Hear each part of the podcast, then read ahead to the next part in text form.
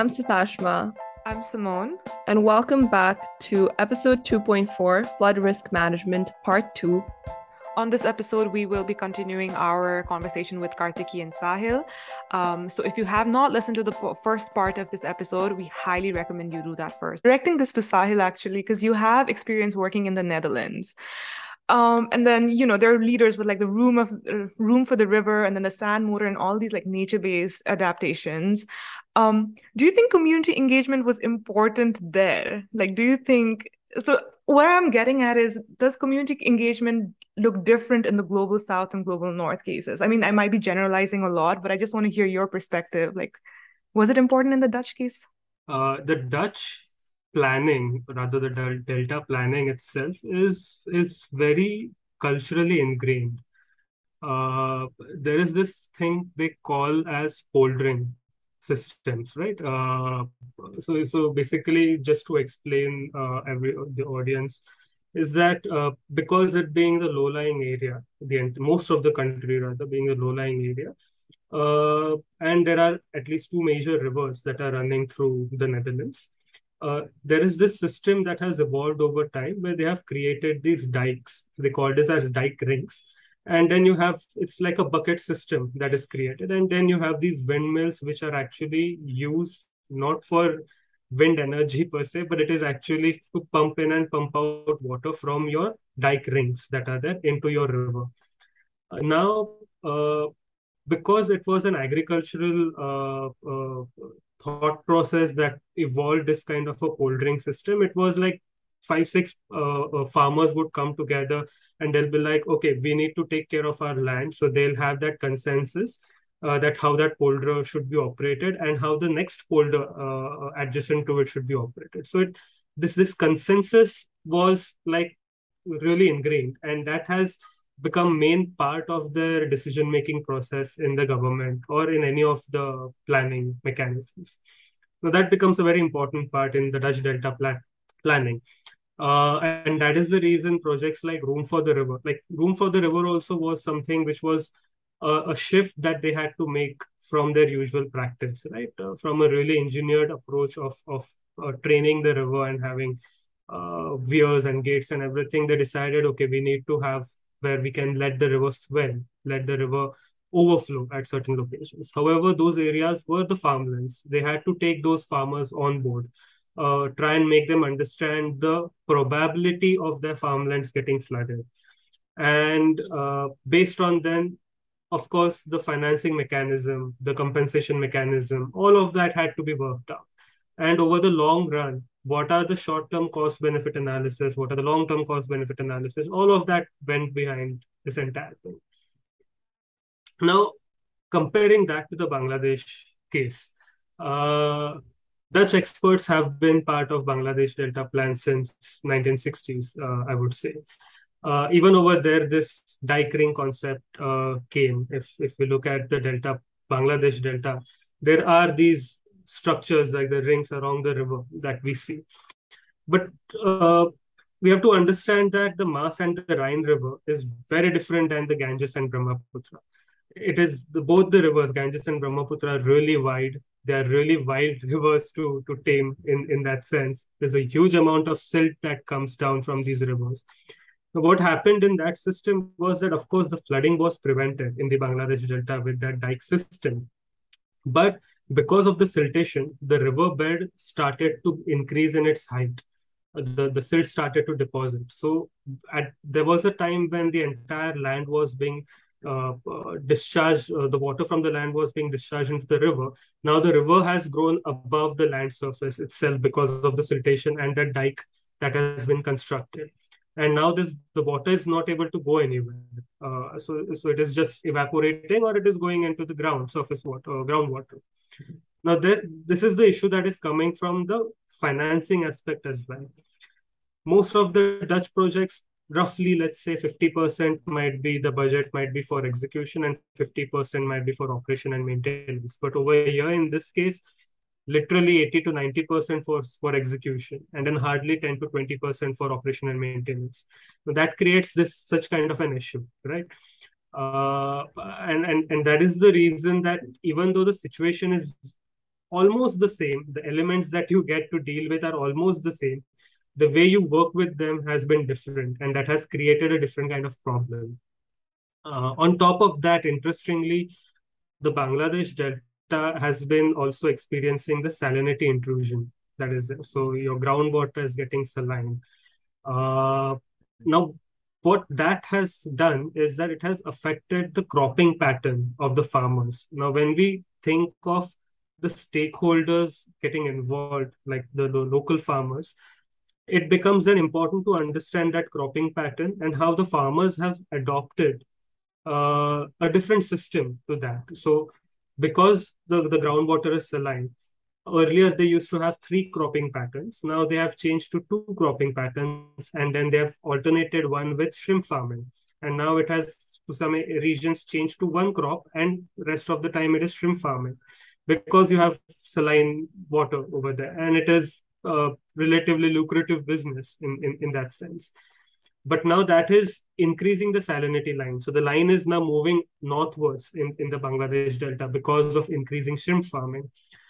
Uh, so now the, the the recent Bangladesh Delta plan that was worked out over there, it wasn't like one approach that was given. There were almost three to four directions that were put forth that you can do this approach, you can take this approach, you can take this approach, and then accordingly you can decide how you want to develop. So the adaptive pathways that we can say that that was established through these multiple approaches, and then accordingly the actions can be taken. Um, continuing on the topic of flood defenses, you both have worked on projects regarding blue green infrastructures clearly i mean we've been talking about it in our conversation as well so this question is specifically for Kartiki.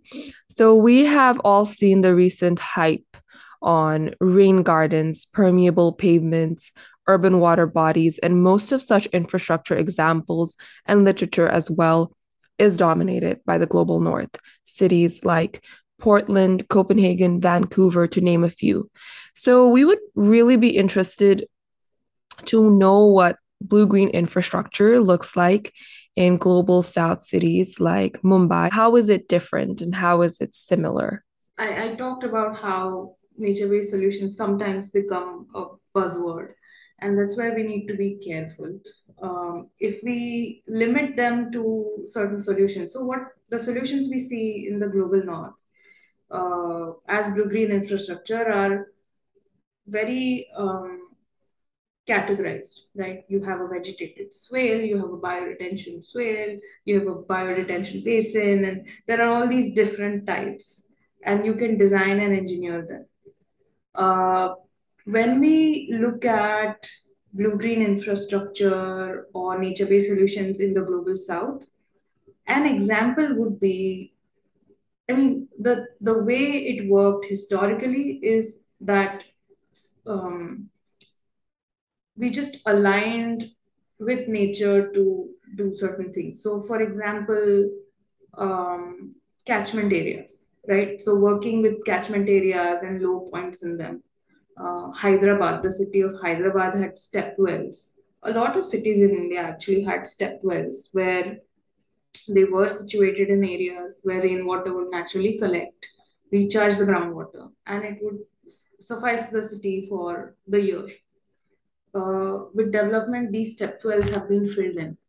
So it's really contrary when I see such kind of interventions being left behind, which were which wouldn't fall in this typical spectrum of nature-based solutions that we see now in the literature that glo- the global north presents.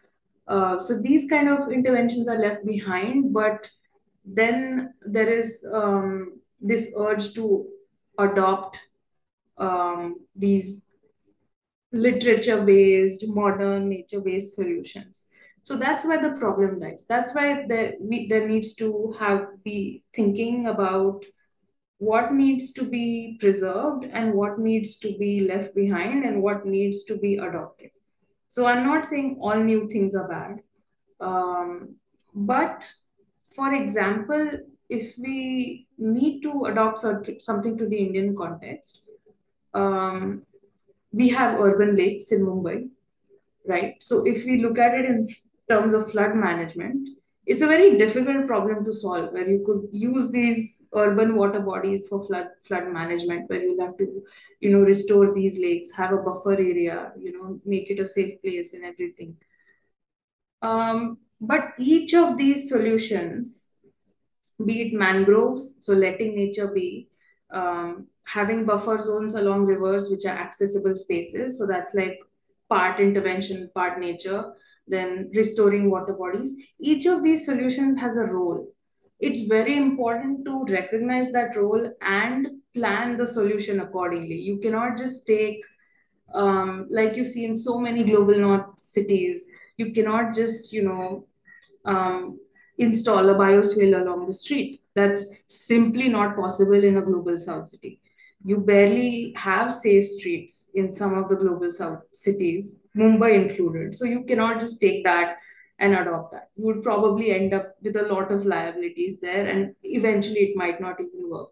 So you need to have that kind of sensitization, uh, and you need to plan for the global south context. What we are missing right now in our work uh, on flooding and trying to integrate uh, hybrid solutions is we do not have a lot of literature on the global south. We do not have a lot of data, and that's causing problems. So, if we were to design a blue green infrastructure system for a catchment area, um, it would be for a very intense rainfall over a short period. It would be for a um, very complex development pattern. So it's it's that and that's part of the work that we are doing we are trying to take what's out there and see what aspects we can bring in um, to the global south context of blue green infrastructure and safely uh, adopt them so that there is effective stormwater management and there are all these obviously other sectors to take care of right? We cannot just train one department of the government and be done with it. There is going to be the gardens department with the stormwater drainage department with the solid waste department playing a playing a role here. So i think the context is very different where implementation becomes different and plus the hydrological context becomes very different something that you said really stood out to me so it was the word literature based slash modern nature based solutions um, I feel like that's really kind of like important to highlight, um, especially for our follow up question. So, there are like studies that show that these infrastructures it's more prevalent in high income neighborhoods and further promoting inequity. So, what do you think about this and how do you think this should be tackled? I think again, just looking at one spectrum of nature-based solutions is a problem here. Um, and you cannot call something so it then becomes a very narrow solution right you cannot if you are not able to use that in other contexts like low income neighborhoods then then it, it's not really a complete solution so I'm, I'm not sure if it promotes inequity, but definitely if you're, um, for example, in the Mumbai context, we see a lot of these discrepancies. We've done a heat map for the uh, for Mumbai in several places, and there is a five de- degree difference between well-off or high-income areas and low-income areas, just because they do not have uh, enough of a green patch uh, to mitigate that heat stress. So you there is definitely an inequity there, uh, and then nature-based solutions need to be like I talked about the Lalubhai compound case, where we are working with stakeholders to uh, integrate this nature-based solution for their for the heating issue and flooding issue it comes with a lot of complexity. So then it needs to change according to the context, right? So then it needs to involve all these other sectors. Uh, so just thinking through a little bit, um, I don't know if nature-based solutions per se cause a discrepancy uh, unless you're looking at them very, very narrowly. You have to broaden the definition, and this has this is a problem that I mean I've been experiencing. You what do you even call a nature-based solutions, right? Solution, right? So you have to really broaden the definition so that it encompasses all these uh, uh, possible points or pro- possible problem areas. You cannot just cater to uh, a really swanky street in San Francisco and be done with it. That really is not progress. How do you engineer a solution to a different context is the key. Just to uh, add to that bit, I think uh, it is the, the, the main one of the main issues is also the application of the solution or the intervention, right? Uh, especially in most of our context in India or in, in the global south, the vulnerable community that we see, which is exposed to uh, such kind of risk, are are also the low income neighborhoods that are there. Like the heat stress uh, example that Kartiki gave, most of those are the low income neighborhoods. Uh, and that is where it goes back to our initial conversation that when we are uh, applying those nature-based solutions as well, or even for that matter, hybrid solutions, involving that community becomes very important then. Uh, because first, we are breaking away from the siloed approach of the, the the traditional way of looking at the problem. If it is a garden, it needs to be handled by gardens department. If it is stormwater, it needs to be handled by stormwater department that way. But such kind of an approach requires everyone to work together. And that is when the operation and maintenance again becomes an important part. If the community is not part of it, uh, it, it would be a challenge. And because most of the vulnerable is that uh, low income community, uh, the, the execution and the application would or rather should actually happen in those kind of situations. I completely agree. Like, I feel like I myself, like, really struggled really figuring out what nature based solution actually means, what it incorporates. It's such an umbrella term and it could include anything, you know? And like, when you talk to different people from like different countries, they have their own version of what nature based solutions is. And so this is not even a question. I think this is just a point I just wanted to bring across is that one thing I really struggled with is like I Kartiki, you touched upon this as well. There's so less literature, there's so much like less academic research done on the global south. But also one thing is that like mangrove um, reforestation or plantation programs which is now considered a great nature-based solution for coastal flooding is not technically new. It's been going on in bangladesh since the 1960s you know? So it's not a new concept. It's just a new term. So that's again that raises questions about like buzzwords. So like one thing i really struggled with is like while doing my own research on nature-based solution is that is this a term that like underrepresents the practices that have been going on in the global south for a very long time? And is this even like biopiracy for our listeners uh, biopiracy um, vandana shiva descri- defines biopiracy as the heavy extraction of indigenous and local knowledge without any system in place to compensate communities for that knowledge so this is something that like keeps going on in my head like is this new or is this just biopiracy? Moving on, this is one of the questions we actually got from our listeners when we said that we would be talking to you today. Um, they wanted to ask you about the I think it's the coastal roadway construction, the $1.7 billion coastal roadway construction. And again, this construction has been started and the phase one is supposed to be completed in 2023.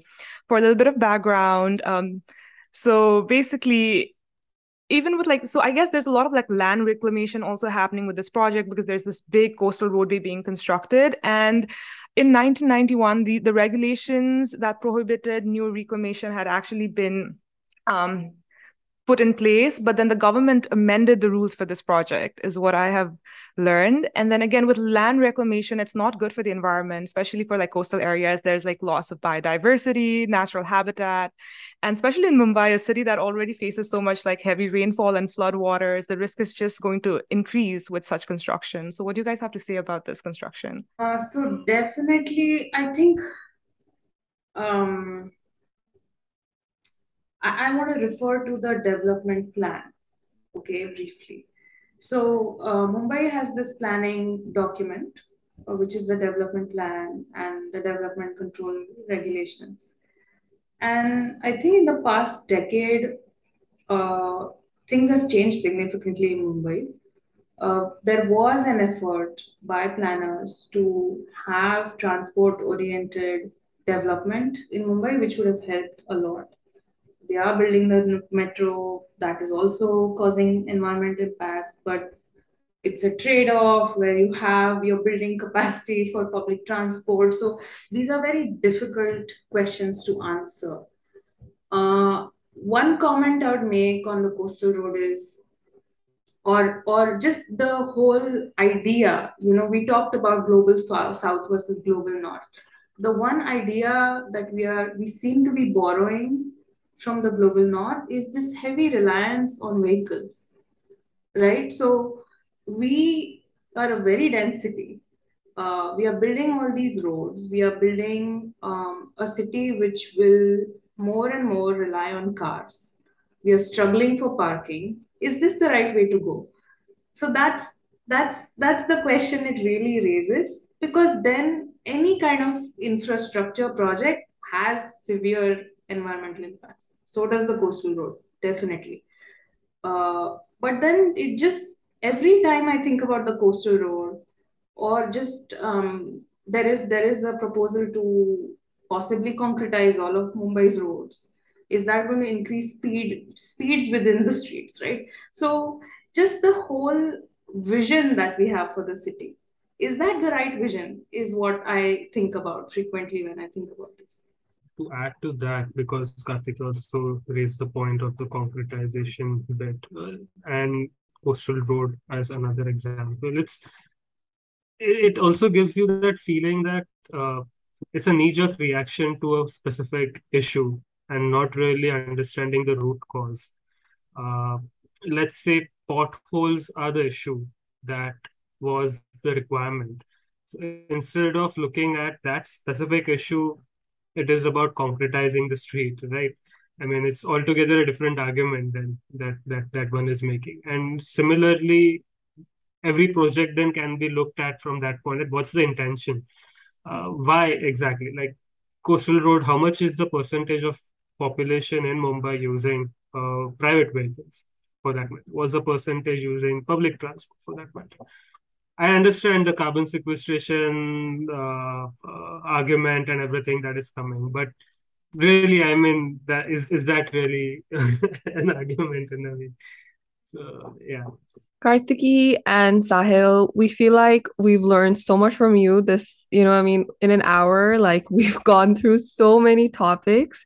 Um, we've had like a crash course, I think, on flood risk management. Yeah, so kind of to just wrap this episode, um, we want to ask you a question that we asked in the beginning of the episode, but we modified it a little bit. So here it goes. What would a flood resilient Mumbai look like? We also have been thinking a lot about this. Uh, it's it's it's something that even we are figuring out, right? And what exactly a flood resilient Mumbai would look like. Because uh, if you start thinking from nature-based solution, is that enough for the intensity of rainfall that Mumbai faces? Then you start thinking, okay, then is engineered solution the way to go forward? And it comes with another set of problems. Uh, so so it's it's really navigating your way through. Uh, and we have been discussing this that uh, maybe it is it is it is not that one point right when you say okay now we are flood resilient it is the kind of realization that you might have at a specific time in future that will be like oh okay now we have adapted to flooding.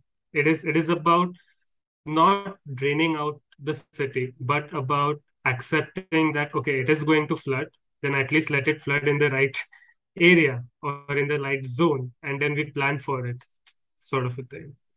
So yeah it is it is accepting that fact and then then then then paving your way accordingly yeah, I think I've been going on and on about being careful what to adopt, right? So, a huge part of that is assessing what's really happening. Um, we talked in the beginning of the episode uh, about different kinds of flooding that can happen for different cities. Uh, and even for Mumbai, if you look at it, there are different kinds of causes that actually cause flooding. So then we need that decision making, we need that kind of systems thinking within the local government. Uh, we need um, to really see what's happening in a catchment area. So instead of looking at um, stormwater as a volume of water to take care of, it is an issue that's causing this. So looking at it as an issue versus looking at it as a volume makes a difference. And from there, you know, you cover a lot of other aspects. Like you look at the hydrology of it, you look at the hydraulics of the city, which is the pipe network. You look at the geological aspects. We do not have a groundwater map for Mumbai. I, am not kidding you. So what's we've been looking for information and it's so piecemeal. So things like those, what kind of data do you put together? And then uh, based on that decision making is when you come to solutions, right? And it could be a spectrum of solutions. Uh, uh, you need to compare those. The like the referring to the cost assessment that Sahil did for uh, the options in Netherlands and Bangladesh. That is the kind of thinking we need for comparing solutions. Uh, this one is a little controversial where I have talked about development extensively and I've talked a little bit about the development plan and how there was a different vision. Um, we cannot let um, lucrative development dominate this conversation we can lose track of things very fast and it can just become this problem that's irreparable so um, a major cause of flooding in all these cities is development in the wrong places and right now we have to be courageous and take a stand against um, this this kind of push and really think about planning the in the right way and eventually like Sahil said you have to adapt there is going to be adaptation. We are facing impacts from climate change. We are facing extreme events which we won't be able to contain. So, in that case, we need to start thinking about things like flood zoning. And we need to have the right stakeholder engagement. We cannot marginal, marginalize communities there.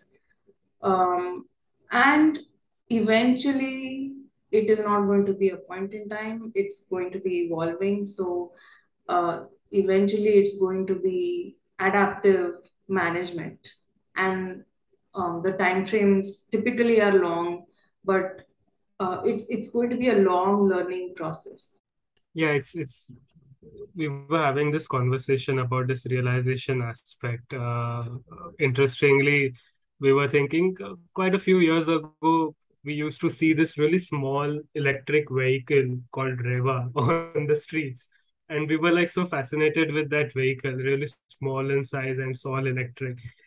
And now in, in this time, we, it has become almost normal to your neighbor might be someone who might have just bought an electric car. So that's the kind of realization that I'm saying that you you don't really see that happening, but after it happens, you realize that. Kartiki and Sahil, thank you so much for these great perspectives. I feel like we like so Simone and I like on our Instagram, we have this like um tiles solely for quotes, like quotes that have basically, you know, stood out from our conversations. I feel like Simone can agree. There there's just a lot of things that have stood out for us from our conversation with you too. So I think it's gonna be kind of difficult, right, Simone, to pick two quotes, um, but um, it's fine. I feel like um, we're at least going to put out this episode and everyone's going to learn from your perspectives. Um, so thank you so much. And I feel like we had such an interdisciplinary like perspective into like flood risk management, something that we need more. And I just enjoyed so much. Like I could go on and on and on just to hear you guys talk more about this, but we have to i mean we've already gone over our time limit which is normally 30 minutes but i just learned so much. And thank you guys so so so much. It was so fun. Like i would love to do this again. We are so sorry to have blown your time timing out of the water. We can't stop talking about flooding either. But mm-hmm. thank you so much for having us, Sitashma and Simone. It has been great talking to you. And these were such in- insightful questions, and good luck ahead. Thank you. Thank you very much, uh, Sitashma and Simone. And actually, uh, a lot of your questions also have started us to, made us also think, right? That has been quite interesting. Uh, so, yeah, thanks. Thanks for having us. Thank you so much for listening to Anthropause. Please share our episodes with your friends and family. We need to talk more about the climate crisis because it is already here. Please follow us on Instagram and TikTok to keep this conversation going. Links will be attached below.